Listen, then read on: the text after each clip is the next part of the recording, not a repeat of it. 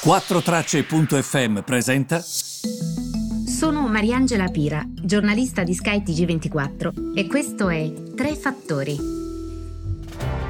Buongiorno e benvenuti ai Tre Fattori del 23 aprile. Siamo dunque arrivati al giorno del giudizio, lo possiamo chiamare così?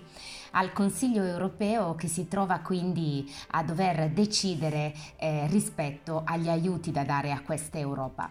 E quello che vi volevo dire che è molto interessante è che l'Europa potrebbe optare per il cosiddetto helicopter money, quindi il denaro che viene letteralmente gettato dall'elicottero.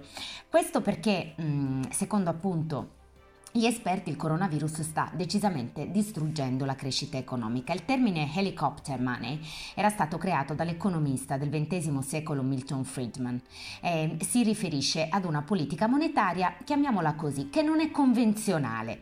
La banca centrale è praticamente stampa moneta aggiuntiva e la distribuisce direttamente ai suoi cittadini.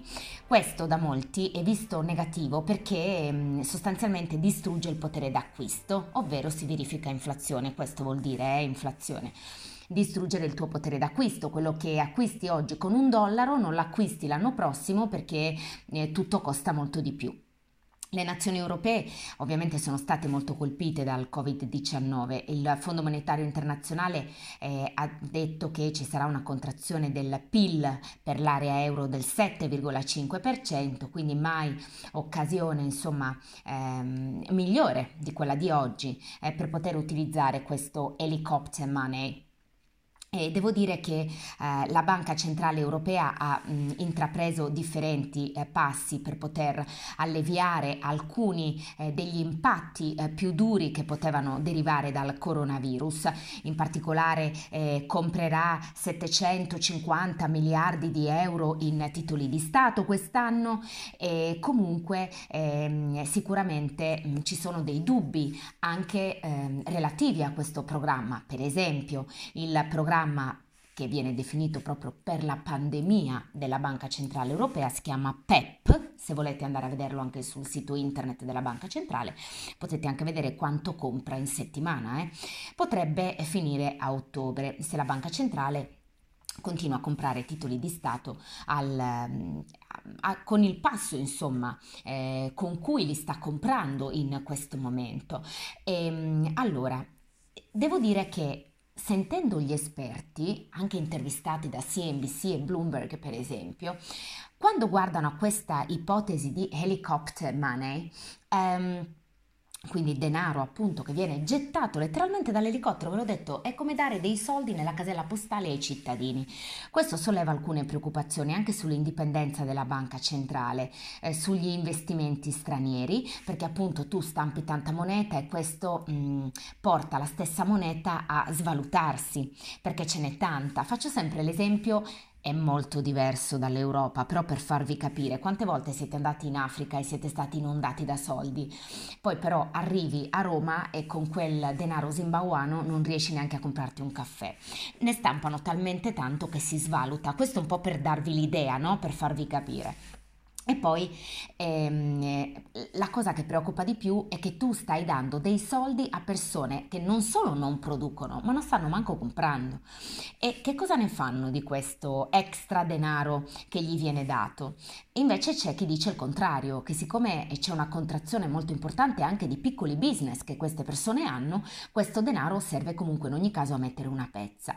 Ehm, e quindi eh, sono tante le opinioni relativamente a questo. Una cosa è certa, questa Unione Europea oggi si incontrerà, dovrà trovare coraggio, prendere delle decisioni importanti, il mercato sta guardando anche alla comunicazione sperando che non facciano sciocchezze come fatto in precedenza, perché comunque anche, non pensate sempre ai grandi investitori, eh, ci sono anche delle persone normali che investono in borsa e che si stanno scottando, quindi bisogna fare assolutamente attenzione al linguaggio che si usa e alla comunicazione.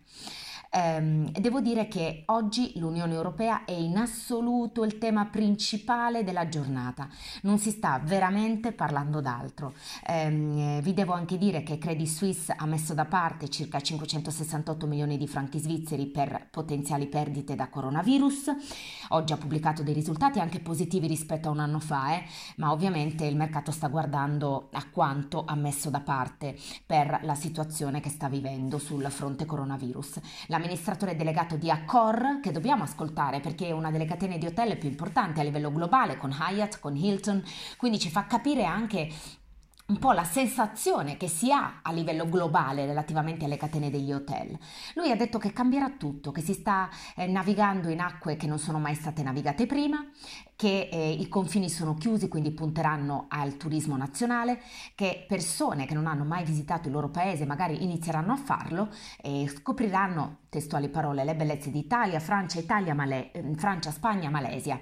Quindi eh, loro si stanno preparando a offrire i servizi a queste persone, a questi turisti, um, perché per un po' il mondo cambierà e non ci saranno più turisti, per esempio in arrivo da altri paesi, dal sud-est asiatico, dall'Asia, ma anche dalla Russia, dal, dagli Stati Uniti, sarà insomma diverso e così come gli europei non si muoveranno, che tra l'altro sono persone che si muovono tantissimo per andare a viaggiare all'estero. Quindi cambierà un po' il mondo. Anche detto, ve lo devo dire, che i mesi più difficili saranno aprile e maggio, che la gente non sta prenotando, non ci sono prenotazioni. Ora, non che me lo debba eh, dire l'amministratore delegato di Accor, perché basta che ci affacciamo alla finestra e vediamo tutto chiuso, però fa impressione, eh? Quando uno ti dice eh, non ci sono prenotazioni, non c'è più niente.